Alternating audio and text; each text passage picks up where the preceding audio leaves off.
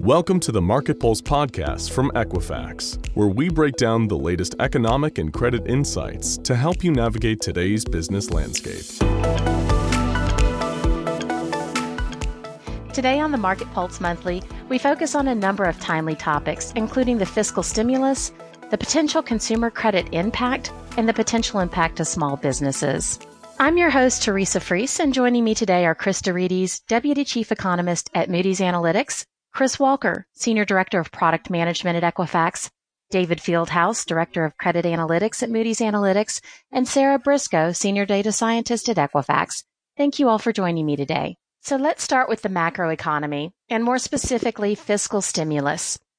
Chris, it seems things are changing by the day and at times by the hour. Can you help us understand are, are we going to get additional stimulus and if so, when and, and what might it look like? That's a great question, Teresa, and it's uh, really critical to the economic outlook, uh, certainly in the short term. Uh, I think the, the question really is when, not if. I, I'm fairly confident that we will get some fiscal stimulus because the economy remains weak. Although there's been some improvement, we are putting more people back to work. Still, we have over 800,000 people uh, filing for unemployment insurance every week. So clearly there is a need uh, for some additional support. When the timing now really depends on the election outcome, I believe. There's a chance that we are able to reach a deal before the election. And every day we get another piece of information that sounds encouraging uh, at times and sounds discouraging at other times. So uh, it's possible that we get something before the election, but uh, my assumption, working assumption right now, is that it will be after the election, and this then the precise timing will depend on who actually wins uh, the election. Thank you, Chris. And and I know I've seen um, updates around, you know, whether we'll get another twelve hundred dollars stimulus check, um, extended potentially extended unemployment benefits. Um, you and I have discussed the aid to state and local governments. Can you help us understand how each of those elements might come into play? Sure, sure. I th- so I think uh, all of these elements are uh, still on the table. Uh, again, there's negotiation going on on both sides with the uh, the House Democrats and the uh, Senate Republicans in the White House having all different views. I think each each one of these elements, or some flavor of these elements, is still likely uh, to show up in the uh, in the final package. So the stimulus checks, for example, those were checks that went out originally back in in March and April under the CARES Act. Those were instrumental in providing immediate aid uh, to households that were really facing an immediate crisis, right? As as the job losses were piling up, their incomes were being cut off immediately. There are a number of uh, households that do live paycheck to paycheck. So that immediate stimulus check was was really vital uh, to keeping keeping those uh, those households um, going. I think uh, I think that there is an appetite for another round of those stimulus checks, just based on where we are in the economy. I think the debate is really around the size of the checks, maybe the qualifications, uh, the uh, amount of money that you that might be granted for, for families with dependent children or older dependent children. So those are really the details where we have some of the debate, but I, I do expect to see some, some form of check going forward. The extended unemployment insurance benefits have been critical as well. So that's the extra $600 a week that uh, folks were getting uh, as part of their unemployment insurance uh, package. Uh, that, that extension ran out at the end of July, essentially. And so at this point, you have uh, families really making do with the, the standard benefit and with, with whatever savings they've accumulated. And that means that they are now vulnerable. Uh, at this point, as we, we're looking at October, November, some of those savings are, are running awfully low. So that's, that's really a risk. Again, I think both sides are on board with uh, extending additional benefits, and it's really the amount, right? There's some questions about uh, whether it should be $600, $300, $400, $500, right? There is just really the amount that, that we're talking about here, as well as maybe the duration. How long would we continue to offer these benefits? The, uh, the one area where there is perhaps more of a, a sticking point is around that state and local government support, as we've discussed in the past, right? There are a number of state and local governments that are under serious fiscal pressure. You, you see layoffs starting to increase at the state and local government level. And so some federal support seems to be in order if, if we're going to avoid additional layoffs. Uh, but there are there is certainly some debate about supporting governments that might have already been in trouble uh, fiscally. Um, how much additional support are we willing to give at this point? Uh, uh, versus you know really providing a, an extra level of, of support as, the, as they're doing with the with the pandemic itself. So I think again all of these uh, factors on the table. It's really a question of size and timing of, of the different packages as they come together. Thank you, Chris. And at the macro level, when we're talking about how those unemployment benefits expired in the July timeframe and, and how that initial $1,200 stimulus check early in the pandemic has probably um, now shifted to actually paying bills and not in the savings. Are we starting to see at a macro level that impact on consumers? Um, I know we'll dive deeply with Chris and David in a moment on the consumer credit discussion, but what are we seeing as a, at the macro level as to the impact that that additional fiscal stimulus um, is having on on the economy? Yeah, great question. So at this point, at the macro level, in terms of looking at, say, either um, missed debt payments, the number of people who are missing their mortgage payments, auto payments, or credit cards, for example, uh, we have we've seen some weakness in some of those markets uh, most recently, but by and large, the delinquency rates have been have been still low, and that is because households have gotten the additional financial support that that we that we've discussed and on top of that, there have been um, forbearance uh, plans or payment deferral plans offered by the lenders or by the federal government. So that certainly has helped uh, the households. But I think we're we are at a critical time here where a lot of those savings are are running out, and so I would expect that without any additional support, we will start to see these delinquency rates uh, creep up in um, in November, December, and the longer we delay a stimulus, we could actually see some spikes uh, in defaults, particularly in the spring as some of these mortgage uh, forbearance programs expire and, and folks are going to be required to make those payments once again. Those are pretty sizable payments. And if the income is not there, obviously we're going to see some, some additional defaults. So, Chris, last time we spoke about the potential shape of the recovery, and even during the presidential debate a few weeks ago, there the topic of a K shaped recovery came up. Do you still see right. the K shaped recovery and, and help us understand a little bit how that's looking? Yeah, unfortunately I do. And by, by the K shape here, another way to put it is really that we have a two track type of recovery where you have one part of the population that is doing relatively well, right? No one's doing great, I would say, but uh, some, some, some households, some, some individuals are are certainly doing better than others.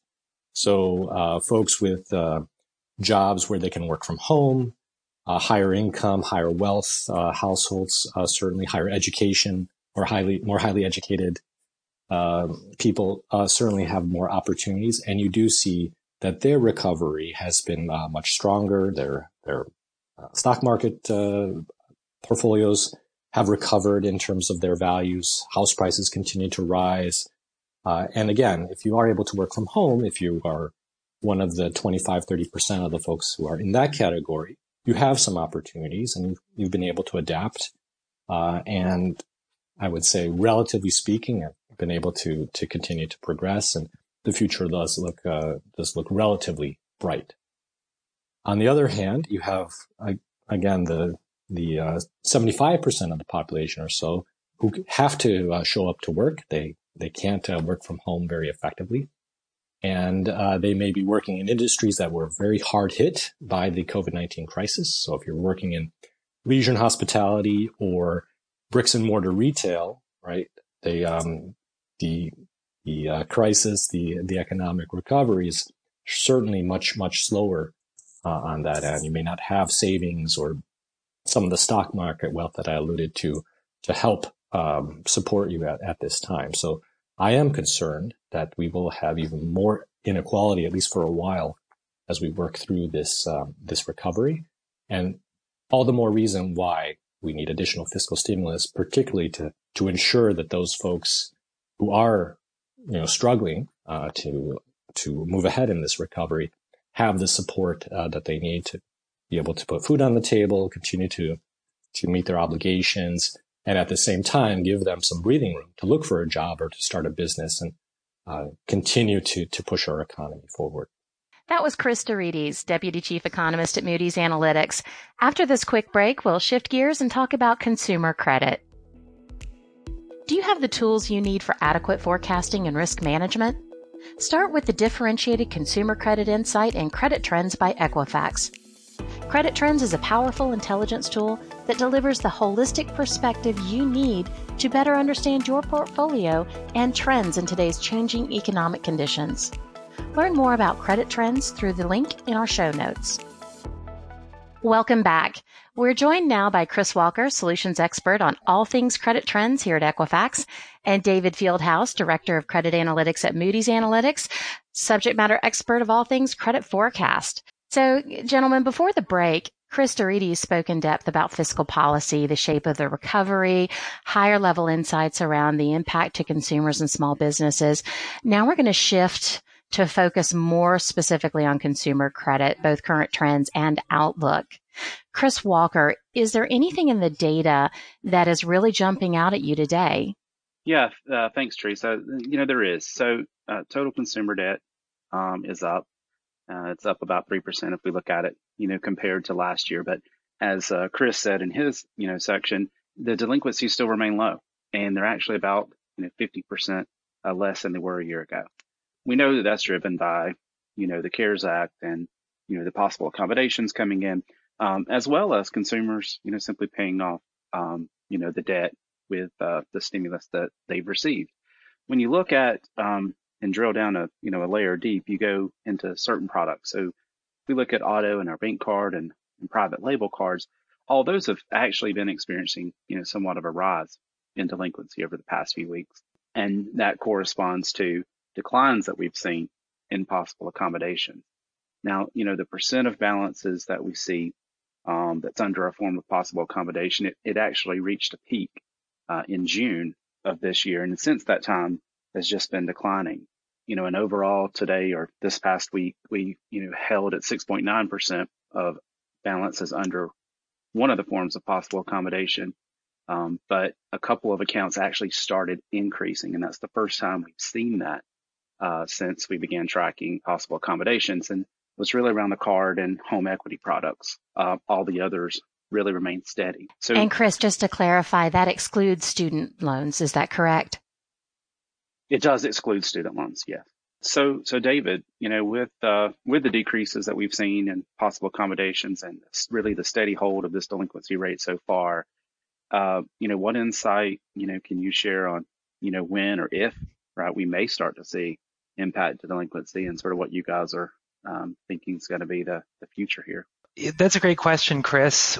We are forecasting that delinquencies will rise. So, uh, you know, if payments took a holiday in the summer uh, and and we didn't see any delinquencies in the summer, some of that's going to come due in the fall and heading into the winter. So, uh, you know, across the board, our models are forecasting rises in delinquencies. It's definitely very muted in a space like mortgage because it's being supported by a really active, healthy housing market. But when we look at auto, uh, specifically looking at more of the auto finance, we see some problems emerging there. So our, our models are forecasting rises in delinquencies. When we look at bank card or retail card, we are also seeing uh, our forecasts driving higher delinquencies. A, a, lot of that has to do with the labor market still being in rough shape, and, and eventually, our you know we, we we do think that the the lack of income will show up. Right, the the story of the mm-hmm. summer has been that the economy has been bolstered by uh, all the extra disposable income. But um, once we get to the fall, especially if that stimulus doesn't arrive, uh, we're really going to start to look like we have a credit market in an economic environment with a 7% unemployment rate. That's going to start to uh, really drive up delinquencies. Thank you both. And let's take a look more deeply at mortgages. I, I know you both touched on them briefly, can you help us understand, you know, what the mortgage industry is looking like more specifically? We drilled down into auto and card during our last podcast. Let's take a moment to drill down into the mortgage industry. Sure, Teresa. Uh, that's a great question. With mortgages, I mean, there many of them are, are in some type of accommodation right now. Uh, there's two waves of that. There's the first six months and the second six months. So we really won't see any uh, significant deterioration in many of the mortgages in the United States until maybe April of next year, once we start to get through a, a year of accommodations. Uh, the housing market has done very, very well in 2020.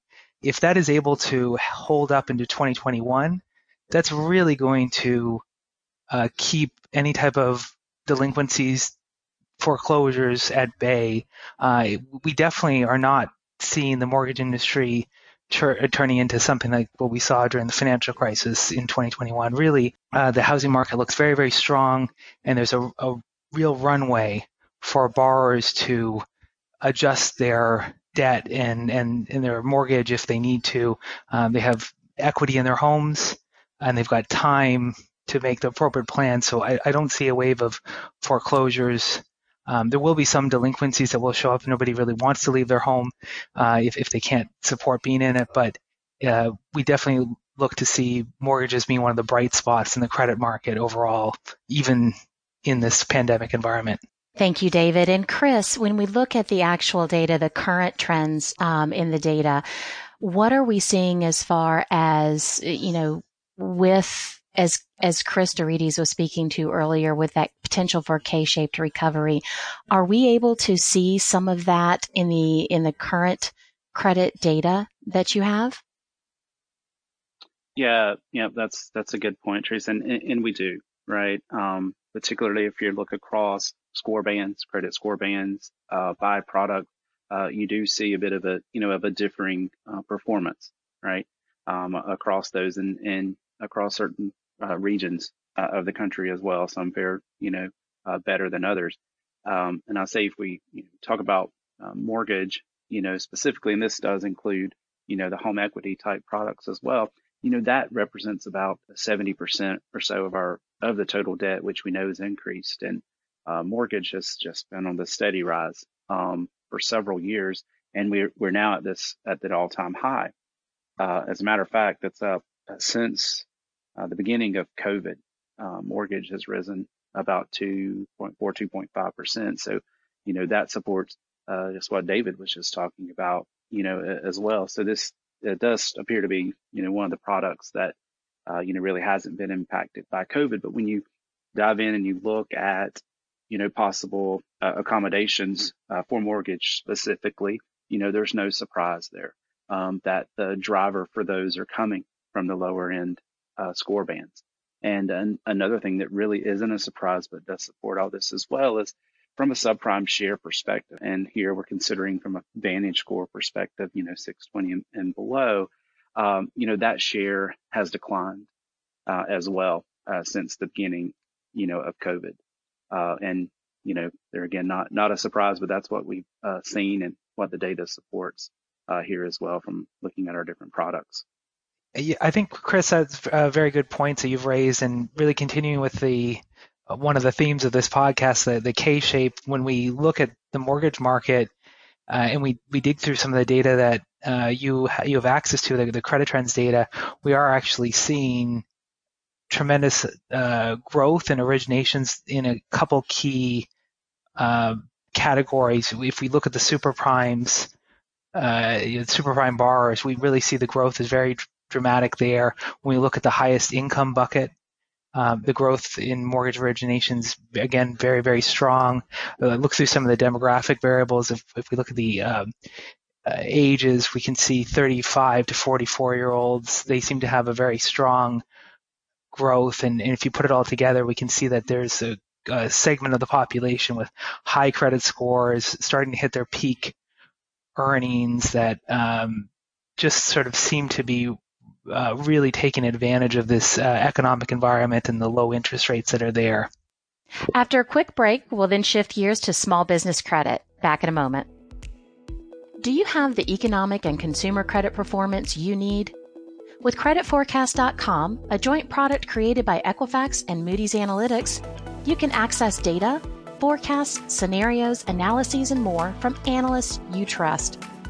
Learn more in our show notes or visit creditforecast.com today. Welcome back. We're joined now by Sarah Briscoe, Senior Data Scientist here at Equifax. Thank you for joining us, Sarah. We've gotten a great update on the macro economy and consumer credit just before the break. Now we're going to shift gears on the impact and outlook for small businesses. What do you see or what's top of mind as you look at the data on small business credit trends today? So lending has dropped a little from the short-term increases that we saw earlier this year. So this month we did see a little lending drop. Uh, the biggest drops that we did see were accommodations and food, arts and entertainment, uh, and education, which makes sense given the uncertainty of the conditions, especially for those industries. Construction is really the only industry that's showing extremely positive growth right now in terms of lending. Thank you, Sarah. And shifting gears from the lending trends, what are we seeing on the delinquency side? Uh, for delinquency, we're seeing drops. We have been seeing drops the past couple of months in light delinquency. That would be 31 to 90 days past due.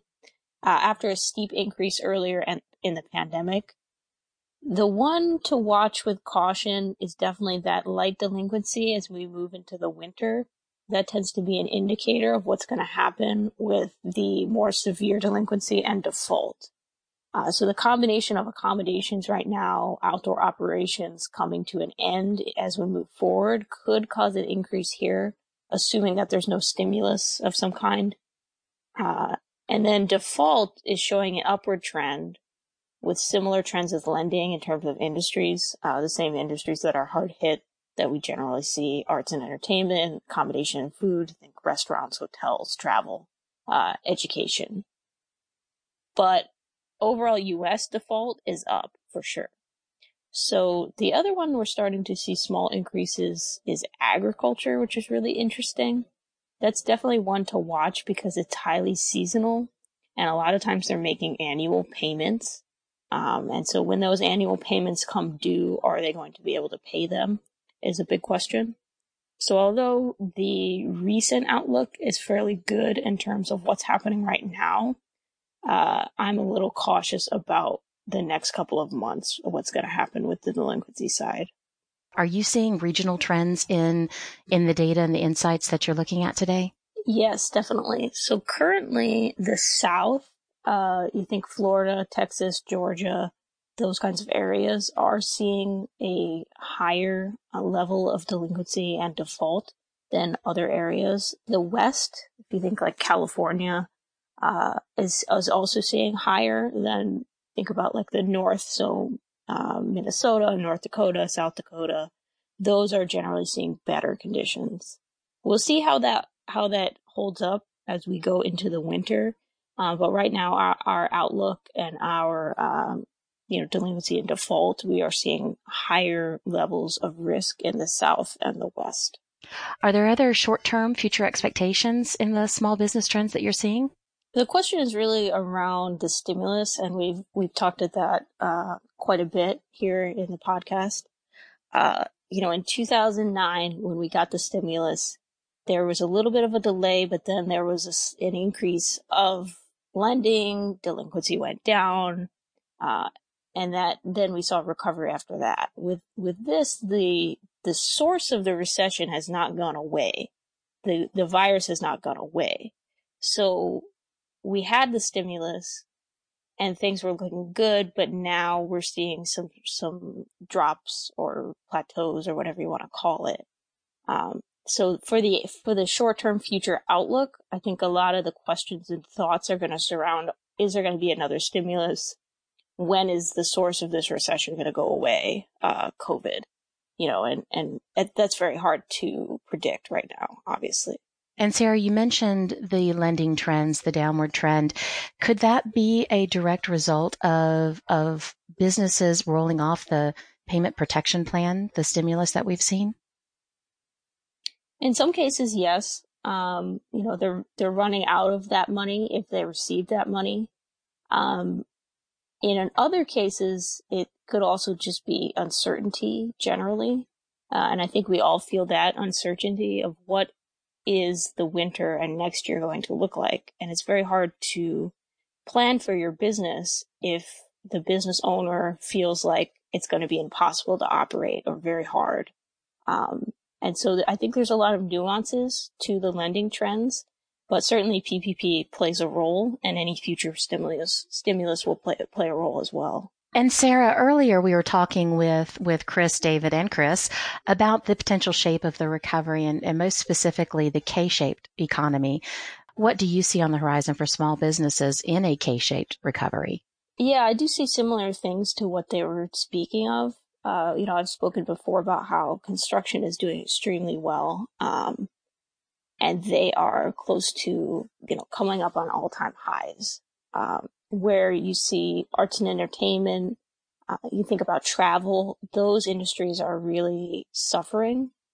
Uh, and you compare that to the last recession and what we saw where there was low access to capital, lending and investment fell across the board. It was a very different environment.